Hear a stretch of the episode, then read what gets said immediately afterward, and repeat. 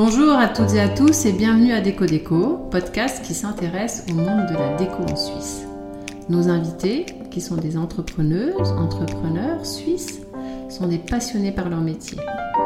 Nous sommes Cathy et Emmanuel, bien sûr on adore la déco, et avec ce podcast, deux fois par mois, notre invité nous fait découvrir son univers. Retrouve-nous sur Insta Déco Déco et bonne écoute Bonjour les amis Déco Déco. Aujourd'hui nous sommes en présence d'Esquille qui a monté sa boîte qui s'appelle Modom, donc PME, petite structure indépendante qui vous permet de louer du mobilier pour agencer, aménager votre intérieur de façon locative. Donc euh, Esquille vous prête des meubles et quand euh, vous avez euh, besoin de déménager ou vous avez fini vos études, eh bien Esquille reprend son mobilier et à côté de ça vous aide à faire toute la décoration intérieure. On est aujourd'hui à Lutry, dans les bureaux de Modom, et est-ce est avec nous pour euh, nous expliquer son parcours professionnel?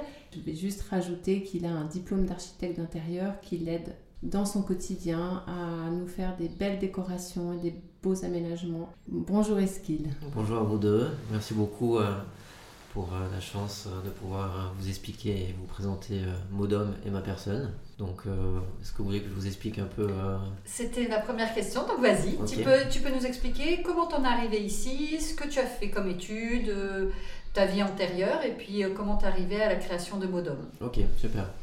Alors, je vous avoue qu'à la fin de mon bac, je me suis un peu cherché, donc j'ai fait un test en droit, un test à HEC, et c'était pas vraiment, on va dire, ma, ma, tasse de thé. Et puis je suis tombé dans le chaudron de l'architecture, plus précisément l'architecture d'intérieur. Puis là, j'ai vraiment eu une révélation. Donc, euh, j'ai fait mon bachelor euh, à Thénaum à Lausanne.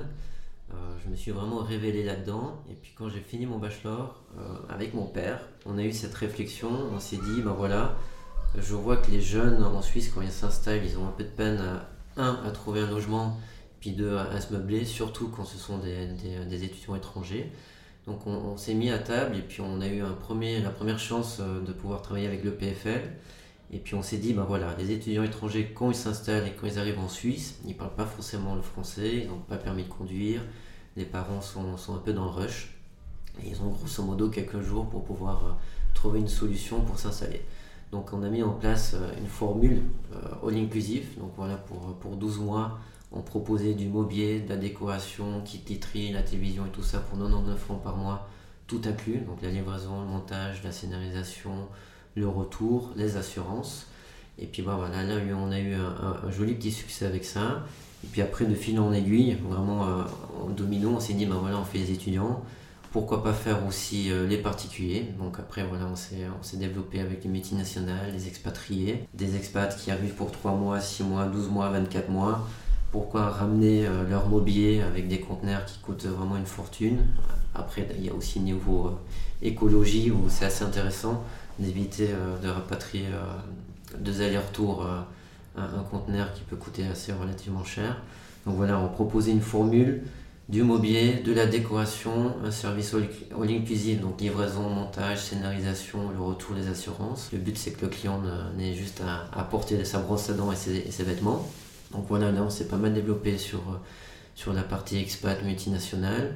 Et puis après on s'est attaqué au monde de l'immobilier, donc les, promotions, les régimes immobilières, les appartements témoins, ça maintenant ça fait vraiment partie, c'est un gros segment de, chez Modom. On a vraiment un pôle mobilier et appartements témoins qui se développe très fort. Et puis après, ben voilà, comment s'est spécialisé dans la promotion et dans les appartements témoins. Ça a aussi découlé sur les structures un peu plus grosses, donc les immeubles. Maintenant, on s'est spécialisé aussi dans la, dans la location de mobilier de décoration pour les immeubles en entier. Donc on est capable de réaliser 30, 40, 50 appartements une seule fois. Et puis la finalité de tout ça, c'est aussi l'hôtellerie, parce qu'un hôtel, c'est aussi un immeuble, c'est aussi des, appartements, des clients privés. Donc maintenant, on va dire depuis, euh, depuis quelques années, on est capable de s'organiser et de proposer un service qui va aussi bien du studio pour l'étudiant, à l'hôtel, à l'immeuble, à l'appartement témoin. Donc du plus gros au plus petit et inversement. Et tu parlais aussi des bureaux. Oui. Voilà. Donc il y a aussi une partie bureau maintenant? Alors, les bureaux, c'était pas notre core business à la base. Mais euh, c'est vrai que comme voilà, on est une équipe euh, de designers et d'architectes d'intérieur, on est aussi à même de pouvoir euh, créer des concepts, du branding, du logo, de la valeur ajoutée. Donc nous, ce qu'on loue, c'est pas uniquement du mobilier et de la décoration, c'est aussi une valorisation, une optimisation par rapport à nos études et par rapport à ce qu'on peut proposer. Donc maintenant, on se lance aussi, enfin c'est pas vraiment qu'on se lance, mais on a plus de plus en plus de demandes dans le, dans le mobilier pour, la, pour, les, pour les bureaux. Donc voilà, on offre maintenant une thématique bureau. Est-ce que les espaces de coworking, ils sont pour quelque chose? Il y a plus de demandes aussi par rapport à ça?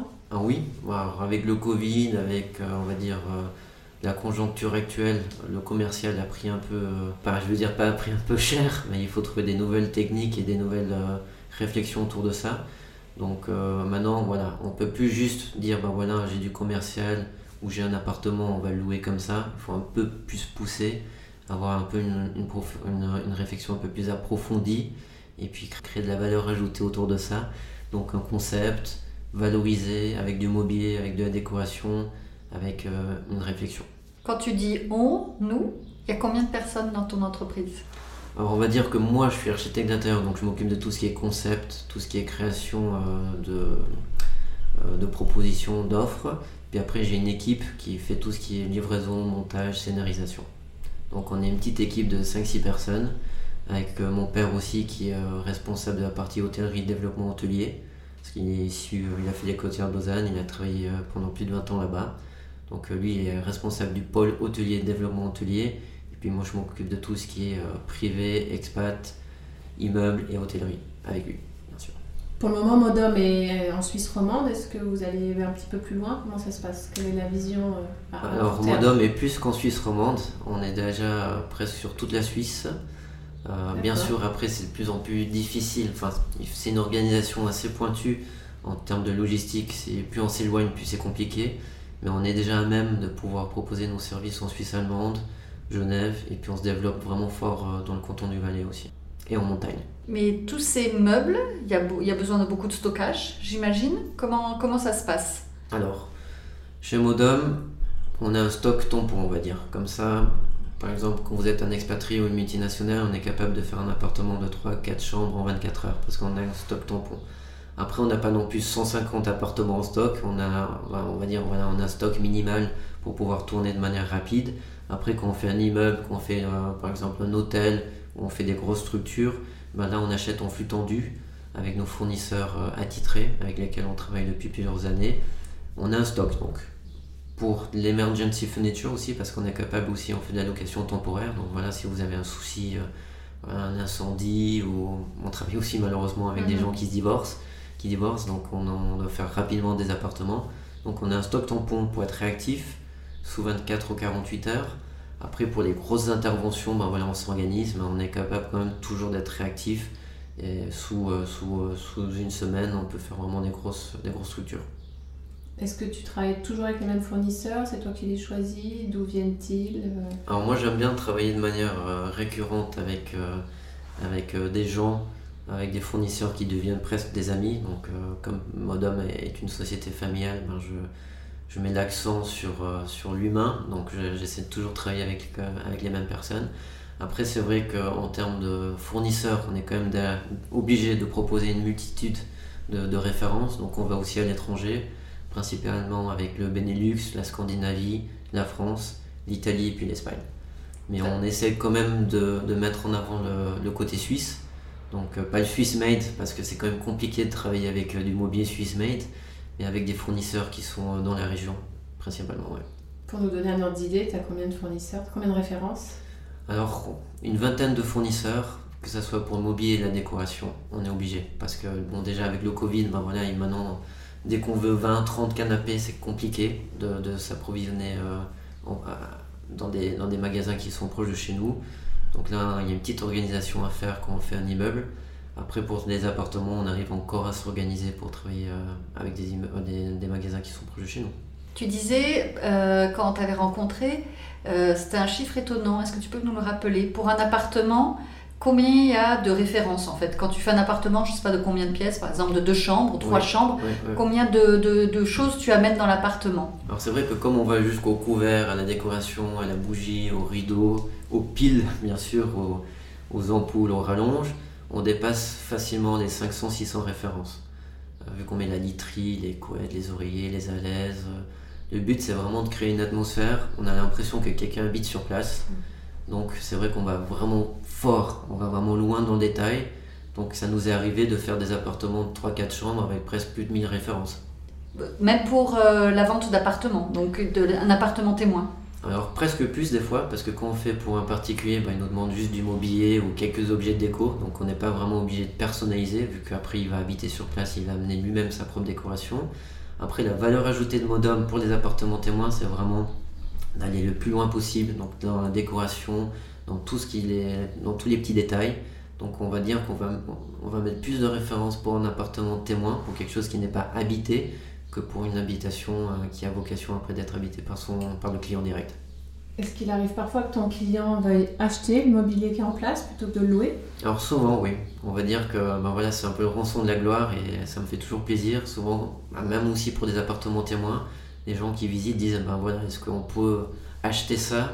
Mais je veux la même déco, je veux le même mobilier et je veux vraiment exactement la même chose. Donc c'est assez intéressant aussi de voir l'effet levier euh, entre un appartement vide et un appartement meublé et décoré.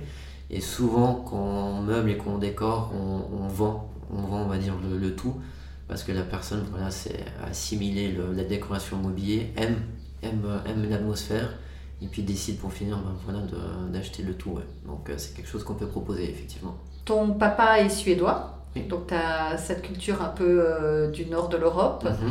La déco que tu proposes, c'est plutôt nordique, c'est plutôt un, un mélange? C'est un peu toujours le même style ou tu changes de style selon les personnes? Comment ça se passe? Alors c'est vrai que je suis assez, euh, assez fan du look scandinave, des choses sobres. Donc moi ma thématique on va dire c'est toujours du mobilier sobre, des tonalités, euh, pas des couleurs flash pour le mobilier. Puis je ramène tout ce qui est couleur, et tout ce qui est détail avec euh, la, décoration. Voilà. Donc je pars du principe que c'est beaucoup plus simple aussi de, de modifier aussi euh, la décoration que bah, de partir avec un buffet rouge par exemple. Surtout que j'aime bien aussi me dire, bah, voilà, dans 3, 4, 5 ans, il faut quand même que ça soit toujours du goût, au goût du jour, que ça soit pas obsolète. Donc effectivement, mobilier sobre, ligne assez pure, et puis je ramène de la couleur et puis on va dire de la folie avec la décoration. D'où vient le, le nom de, de, la marque de Modom et ton logo toi qui as imaginé? Alors exactement, j'ai une réflexion. Donc déjà, je cherchais un mot qu'on puisse lire de gauche à droite avec un, je sais plus comment on appelle ça. Ah, c'est un palindrome. Un palindrome. Ah, voilà. oui, J'adore les, palindromes. Après le le haut barré comme ça, le côté scandinave. Mhm. Je voulais aussi quelque chose qui soit nouveau, mais que les gens, euh, voilà, souvent on me dit ah, bah, tiens un mot d'homme j'ai déjà entendu. Donc chercher un mot, euh, un mot qui euh, qui résonne assez rapidement dans la tête des gens. Ça se traduit pas en suédois, enfin du suédois en Non, modom c'est plutôt russe, ça veut dire ma maison en russe. Dom, dom c'est domicile, maison, et puis ma, mot c'est ma. Donc c'est un peu ma maison, euh, modom, voilà. T'avais vécu en Russie? Non, mais j'aime bien, euh, j'aime bien ce côté, euh, ce côté du monde, et puis euh, je trouvais vraiment que c'était un mot, un mot rigolo, modom. Enfin, c'est un mot qui n'existe pas, hein, que mhm. j'ai inventé. Mais le, le mot dom, domicile, et puis ça faisait assez cocon, assez nid voilà, ma maison, mot d'homme, voilà, ça, ça résonnait bien et puis mhm. c'est un mot qui me plaisait aussi visuellement. Est-ce que tu aurais une anecdote avec un projet complètement fou? Oh, j'en ai plusieurs. J'en ai plusieurs. Un, croustillant. souvent, avec les, les expatriés, c'est toujours des expériences euh, super assez fun. Parce que bah voilà, quand on rentre dans l'habitat des gens, on est aussi un peu des psys euh, parce qu'on voit l'intimité. Euh, ils arrivent en Suisse, souvent ils sont stressés et tout. Donc on, leur tend, on leur la main et puis euh, on est presque pas leur deuxième maman, mais c'est vrai que l'installation les aide beaucoup. Et puis souvent, bah voilà, on se retrouve dans des situations assez, assez rigolotes. On gère, euh, on gère leur, arrivée, voilà, on les accueille, on les aide pour, euh, pour, plein de choses. Et puis on crée leur nouveau habitat, leur cocon, parce que souvent ce sont des gens qui ont besoin de voilà, d'être pas rassurés, mais voilà, de créer un peu un nouveau chez soi. Donc euh, pas mal de petites anecdotes là-dessus. Mais là, j'en ai pas une à, vous sortir concrètement. Je vais juste réfléchir deux secondes. Je sais pas moi, un jacuzzi, euh, une demande particulière euh. Ah oui, moi j'ai eu des pianos, des aquariums, des trucs, mais c'est rien de fou ça. Il y en a qui veulent rajouter leur touche quand même en demandant quelque chose en particulier. Alors, c'est ce que je pensais au début. Au, début, je pensais que. Au début, ma réflexion, c'était de proposer pas mal de styles. Et puis me dire, ben voilà, là, je vais avoir une cliente qui va me dire, je veux un style euh, country farmer, je veux un style hyper contemporain, je veux un style pop art. Et en fait, pas du tout. Le client, quand il vient chez moi, c'est à 99%, c'est écrit sous son front Help me. c'est vraiment moi, on va dire, qui, qui, fait comme si je faisais quelque chose pour moi. Et c'est ça que j'aime. Tous les projets sont, sont du sur-mesure. On n'applique pas quelque chose qu'on duplique à chaque fois à l'infini. Parce que, bon, il y a déjà l'habitation. Donc, l'habitation euh, nous donne euh, déjà, euh, on va dire, une vision sur ce qu'on peut proposer. Il y a aussi l'humain. Voilà. Souvent, j'aime bien quand même demander quel est votre style Surtout, quelles sont les choses que vous détestez Souvent, j'ai des clients qui me disent bah, surtout pas de rouge, je déteste le rouge, mhm. ne mettez pas des coussins jaunes, des trucs comme ça. Mhm. Mais après, c'est vraiment moi qui, euh, qui fais ma, ma, proposition. Et puis après, on va dire qu'on affine les 5 les cinq derniers pouces pour que ça soit de plus en plus personnalisé par rapport à la cliente. Mais on va dire c'est vraiment moi qui, euh, qui propose. Et puis après, euh, c'est comme un, je dis toujours avec le client, c'est comme un match de ping-pong. Voilà, après, on affine sur la fin. Tu es hyper chanceux en fait. Ouais, je, fais... Donc en fait, tu pourrais habiter dans toutes les, tous les appartes que tu as meublés. J'avoue. J'avoue. Après, il y en a peut-être un ou deux où j'ai un peu mordu sur ma chic et j'ai dit, bon, là, je fais vraiment plaisir aux clients. C'est peut-être pas forcément ce que j'aurais choisi, mais on va dire sur la grande majorité, je, je fais toujours. ouais, je, je, fais comme si c'était pour moi. Voilà, je, je, mets mon cœur dedans et je mets mon goût, mes goûts et, et mon vécu et mon passé aussi en tant qu'entrepreneur, quel gros challenge ou un challenge que auquel tu as dû faire face et que tu as dû affronter pour euh, bah, peut-être pour continuer, pour euh, donner toujours l'envie de, réussir? On va dire, en tant qu'entrepreneur, il y a toujours du positif, du négatif. Moi, ce que je trouve génial, c'est que je travaille pour moi, je sais pourquoi je, me lève le matin. Et puis après, dès le début, jamais, je me suis jamais vu travailler pour quelqu'un. C'est bizarre. Hein dans mes études aussi, j'ai toujours fait mes études, je me suis dit, ben voilà, tu vas te lancer tout seul. Et puis euh, après, il y a des gens où vous disent, voilà, vous êtes indépendant, vous êtes tout seul, euh, il doit y avoir quand même pas mal de choses négatives. Et moi, j'ai de la peine à trouver quelque chose de négatif là-dedans. Après, ben voilà, si ça joue pas ou s'il y a des erreurs, c'est pour soi-même aussi. Mais voilà, c'est aussi là, c'est normal. Mais moi, je trouve vraiment que du positif à être, euh, être entrepreneur, à être indépendant, à avoir sa société, être en direct avec le client, pouvoir gérer aussi, il y a plein d'autres choses hein, que je gère, parce que moi je suis architecte d'intérieur, mais je gère pas que le mobilier, je gère aussi le financement, je gère euh, la relation, bah, voilà, tout ce qui est chiffres. Toute la logistique. Toute la logistique, exactement. Donc c'est mhm. vraiment très intéressant. Mhm. Ça vaut toutes les études possibles au monde. Je touche à tout. C'est vraiment 360 degrés. Et puis au début, parce qui est aussi intéressant, c'est comme je suis propriétaire de tout ce que je place. Au tout début, il y avait aussi une partie financière. Donc euh, ça, c'était très intéressant. Et puis, euh, ouais, vraiment le, le, côté positif, c'est touche à tout, euh, d'avoir vraiment une pluralité de, de rôles. Voilà, je suis. C'est très varié. C'est très très varié, exactement. Mais la question, c'était plus sur tes challenges ou alors tes erreurs que tu aurais commises finalement. Quelque chose que, que tu, qui t'a appris quelque chose, mais que tu as surmonté. Après, c'est vrai que des fois, quand on est jeune, on, on peut se dire, ben voilà, j'ai besoin de gens autour de moi ou je vais peut-être me reposer sur quelqu'un pour certaines choses. Et ça, c'est peut-être l'erreur du début. Il faut vraiment croire en soi. Je pense que c'est mieux de faire des erreurs au début euh, et puis de se relever et puis de se dire ben voilà, maintenant j'ai acquis, euh, j'ai acquis de, l'expérience là-dessus que de vouloir des fois se reposer sur des personnes et se dire ben voilà, je, cette partie-là, je m'en, m'en sens pas capable, je vais, je vais lui donner le bébé parce que ben voilà, on n'a pas toujours la maîtrise là-dessus. Et puis pour finir, ben à la fin, c'est quand même toujours mieux d'avoir soi-même la propre maîtrise surtout, surtout quand, quand c'est sa propre société. Donc je dirais au début les jeunes, faut, faut pas avoir peur de faire des erreurs, de se lancer euh, un peu, euh, pas la tête dans l'eau, mais se lancer, pas avoir peur. Euh, bien sûr, il faut toujours demander aux autres. Voilà.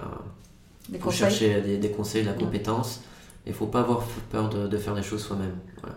C'est, le, je veux dire, la, la, la réflexion que, que je pourrais me faire après toutes ces années. Donc par exemple, du parti commercial, marketing, toi ce que tu fais, c'est toi-même qui, le, qui le fais. Oui. Comment tu te fais connaître d'ailleurs par les clients? Alors on a de la chance, c'est beaucoup du bouche-oreille. Voilà, donc euh, j'essaie quand même de faire de la qualité dans ce que je propose. Et puis ma meilleure carte d'identité, ma meilleure euh, carte de visite, pardon, pas carte, de visite, euh, la meilleure pub, le meilleur marketing possible, c'est ce que je fais. voilà, donc j'essaie vraiment de, de m'impliquer dans chaque projet. Et pour moi, c'est la meilleure publicité possible. Après, bien sûr, on ne peut pas échapper aux, réseaux sociaux, donc voilà tout ce qui est Facebook, Instagram, LinkedIn aussi. J'essaie de, de, de, faire pas mal de choses sur LinkedIn aussi pour toucher les pros, parce que c'est aussi assez intéressant. Après, j'essaie quand même de faire pas mal de visuels, parce que on est dans le monde du mobilier et de la décoration, donc euh, c'est ce qui touche plus le gens, les, les gens. De texte, pas forcément, mais voilà. On a pas mal de succès aussi avec les avant, après. Ça, ça, ça cartonne vraiment et je trouve ça. Il y a un côté ludique qui est vraiment top.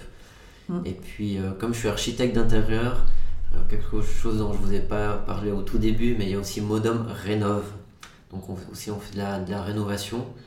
Donc, c'est aussi ça qui est aussi intéressant c'est qu'on fait du mobilier, on fait de la décoration, on fait de l'équipement, mais aussi on fait de la rénovation. Donc, c'est vraiment un, un pôle 360 degrés que Modom est à même de, pro- de proposer maintenant.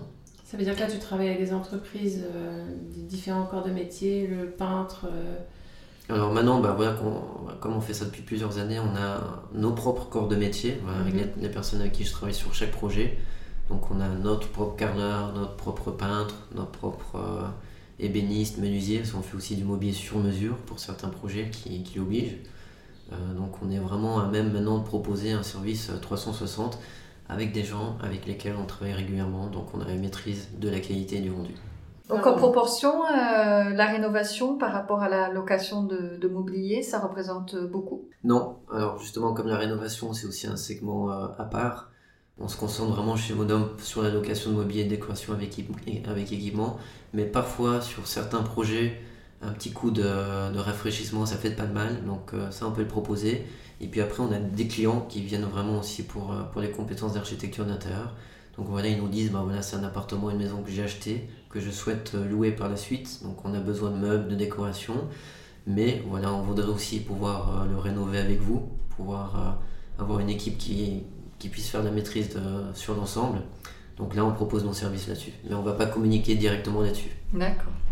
Qu'est-ce que tu imagines ou qu'est-ce que tu aimerais pour Modom euh, à court terme, à moyen terme Comment tu vois le développement de l'entreprise? Alors, on aimerait se développer euh, en Suisse allemande. On le fait déjà, comme je vous disais en, en introduction, euh, des livraisons et des réalisations là-bas. Mais comme il y a une grosse partie logistique, c'est quand même plus compliqué de ne pas avoir notre base euh, sur place. Donc on aimerait créer euh, un, un point, un point modem euh, sur la région euh, zurichoise, donc avec un showroom, un local et puis une boutique euh, sur place, avec une personne qui pourrait nous représenter là-bas. Après, la partie genevoise, on peut la maîtriser depuis, depuis Lausanne. Et puis après, pourquoi pas un développement sur, sur les pays limitrophes comme, comme la France surtout. Et puis on a une personne qui serait intéressée euh, de proposer nos services et puis de travailler avec elle euh, à Dubaï. Waouh. Exotique. Parce qu'il y a une grosse problème, il y a beaucoup d'expatriés Oui, à Dubaï. C'est pas facile de se meubler. Euh, voilà, on- voilà, les magasins sont assez loin du centre. Et puis ce sont souvent des gens qui ont peu de temps, euh, qui sont assez stressés euh, par, par leur, leur métier, qui ont peu de temps accordé à, à leur habitation et à, à meubler, à gérer, on va dire, euh, l'aménagement de leur intérieur. Donc euh, on est en train de discuter euh, pour, pour pourquoi pas créer euh, un satellite à Dubaï aussi. Donc tu loues du mobilier pour euh, des appartements qui sont à vendre ou à louer même aussi. Et euh, quel est l'impact de meubler un appartement pour la vente ou pour la location d'un appartement? Oui. Alors c'est vrai que souvent on nous, on nous mandate pour des, des appartements témoins, donc que ce soit pour la location ou la vente. Pour la partie location, euh, souvent c'est pour des appartements qui sont on va dire un peu, pas bizarres, mais qui sortent de l'ordinaire, voilà, sous comble ou qui, qui présentent des spécificités hors Atypique. atypiques, voilà, donc euh, qui, qui peinent, qui peinent à, à trouver preneur quand ils sont vides. Puis c'est vrai que quand on arrive, qu'on meuble, qu'on décore, ben voilà, ils partent très rapidement, donc il y a un, un effet de levier assez intéressant. Les gens se projettent beaucoup plus. Des fois, ils ont de la peine, ils disent Ah, jamais je pourrais rentrer mon lit ou mon armoire là-dedans, la chambre est petite. Puis voilà, nous on arrive, on meuble et on décore, puis les gens, waouh, c'est beaucoup plus grand que, que je pensais. Puis effectivement, je peux mettre ci, je peux mettre ça. Donc il y a un effet de levier important pour, euh, pour les appartements qui peinent à trouver euh, un locataire. Et puis aussi pour la partie, euh, pour la partie vente. Donc on fait beaucoup d'appartements témoins, un pour les promoteurs, les fonds immobiliers qui construisent, euh, on va dire, euh, des, des grands immeubles de peut-être 50, 100, 150 appartements. Ils organisent, ils font des, des visites des appartements, enfin des visites communes, enfin comment on appelle ça? Portes ouvertes. Des portes ouvertes Ah, ouais. pour que les gens puissent se projeter. Et puis, euh, c'est vrai que voilà, une fois que c'est meublé, décoré, ben, il y a visuellement, ben, pareil pour la location. Une fois que c'est meublé, ben, il y a un effet de levier assez important sur la durée.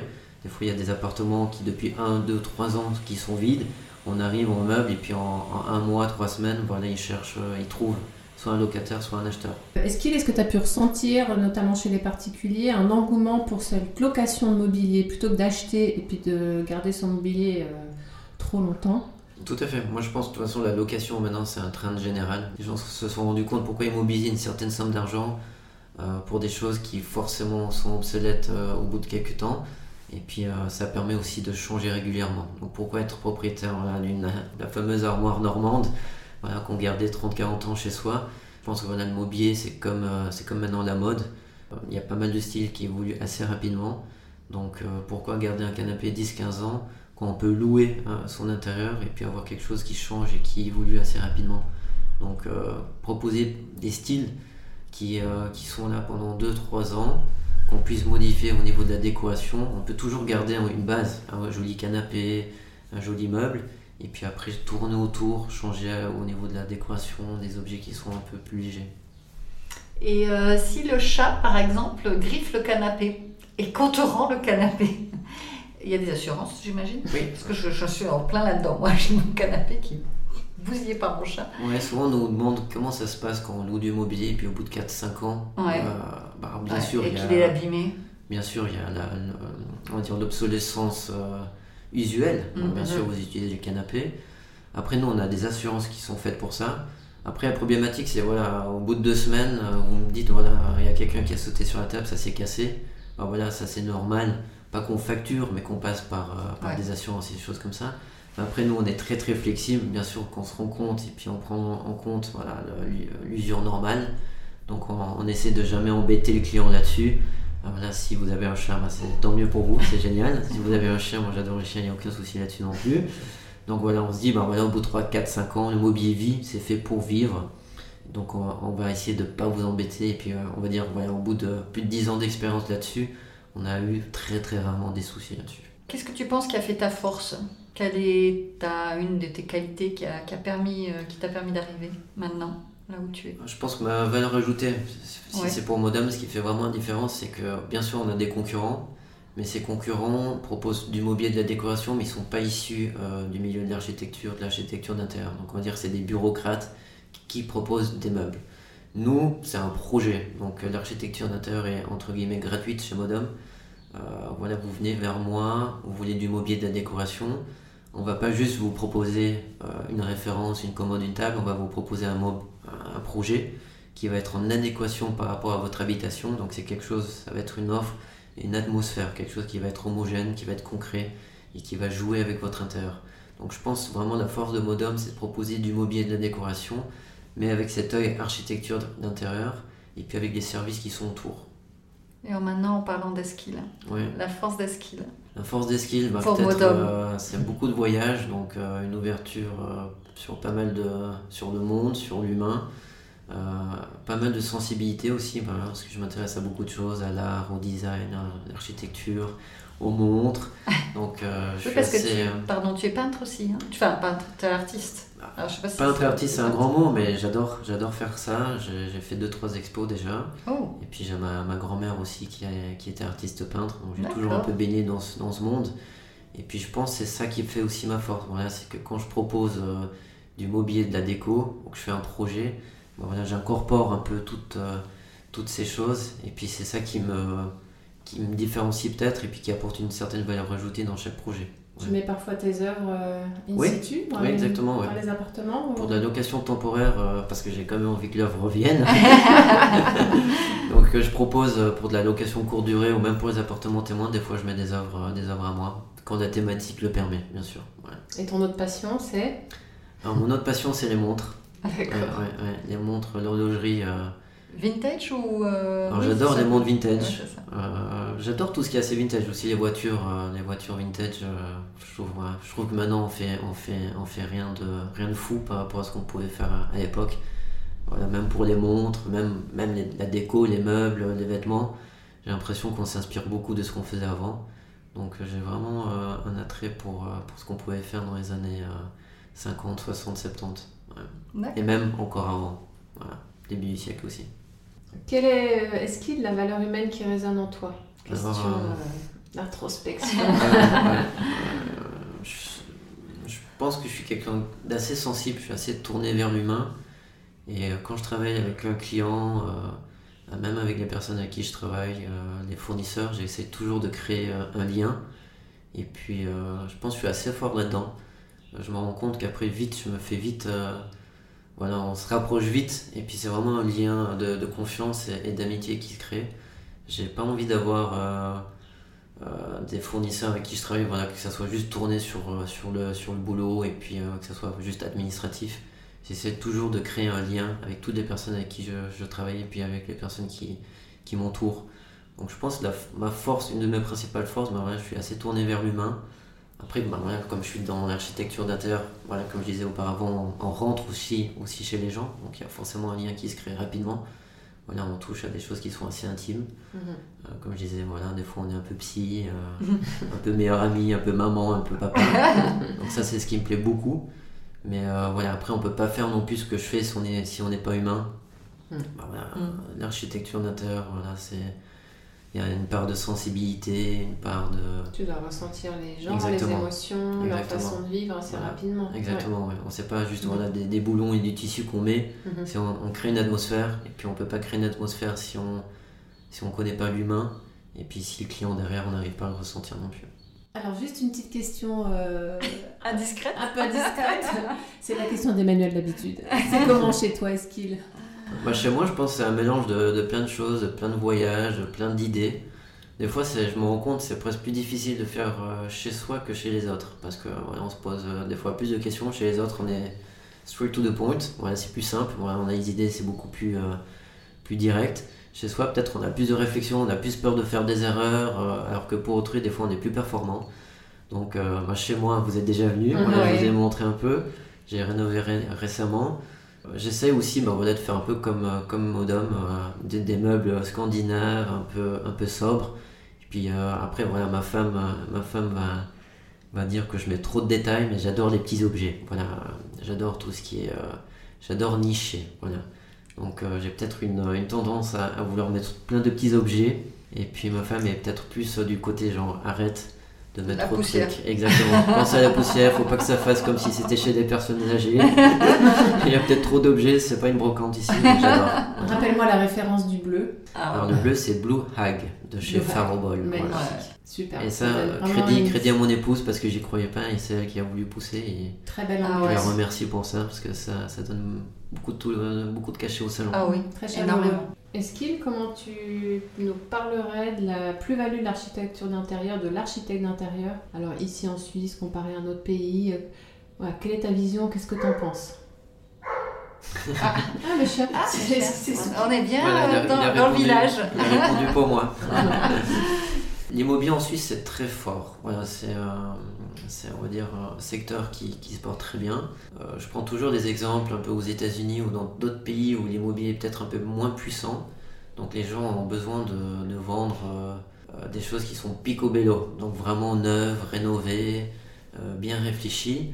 Aux États-Unis, en Angleterre, tout le monde voilà, fait, utilise des archives parce qu'ils se disent ben là, si je vois un truc, il faut que ça soit magnifique. Mhm. En Suisse, des fois, des gens, euh, tu as envie de leur dire, vous êtes sûr que vous voulez vendre, là, vous êtes vendeur, parce qu'entre guillemets, ils s'en foutent de leur intérieur. C'est pas mis en valeur. Donc je trouve pas que ça soit très. Euh, c'est pas encore un réflexe en Suisse de passer un architecte d'intérieur. Je pense qu'il y, a... qu'il y a une histoire de prix aussi. je pense que les gens, ils ont peur. Ils ont peur, ils se disent, bah dès qu'on pense à architecture d'intérieur, on pense peut-être un peu à des trucs superflus. Ils disent, bah ouais, j'en ai pas besoin. Mhm. Euh, même, je me fais souvent une réflexion dans les projets neufs.